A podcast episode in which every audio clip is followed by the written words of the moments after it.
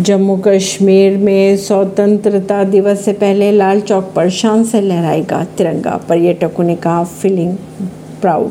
श्रीनगर के ऐतिहासिक लाल चौक पर तिरंगा लहराया गया है। ये तिरंगा श्रीनगर प्रशासन ने क्लॉक टावर पर लगाया है। प्रशासन ने उम्मीद जताई कि पर्यटकों के लिए यह आकर्षण का केंद्र बनेगा। जम्मू कश्मीर स्वतंत्रता दिवस से पहले लाल चौक पर शान से लहराया तिरंगा। लाल चौक के इस मनमोहक दृश्य को देखकर पर्यटक बेहद उत्साहित नज़र आ रहे हैं और अपने सफ़र को यादगार बनाने के लिए क्लॉक टावर की खूबसूरत तस्वीरें अपने कैमरों में कैद कर रहे हैं। हज़ारों लोगों की कुर्बानी के बाद आज कश्मीर की तस्वीर बदल चुकी है। वहाँ पर सुकून लग रहा है और भारत माता की गोद में है, ऐसा महसूस कर रहे हैं पर्यटक।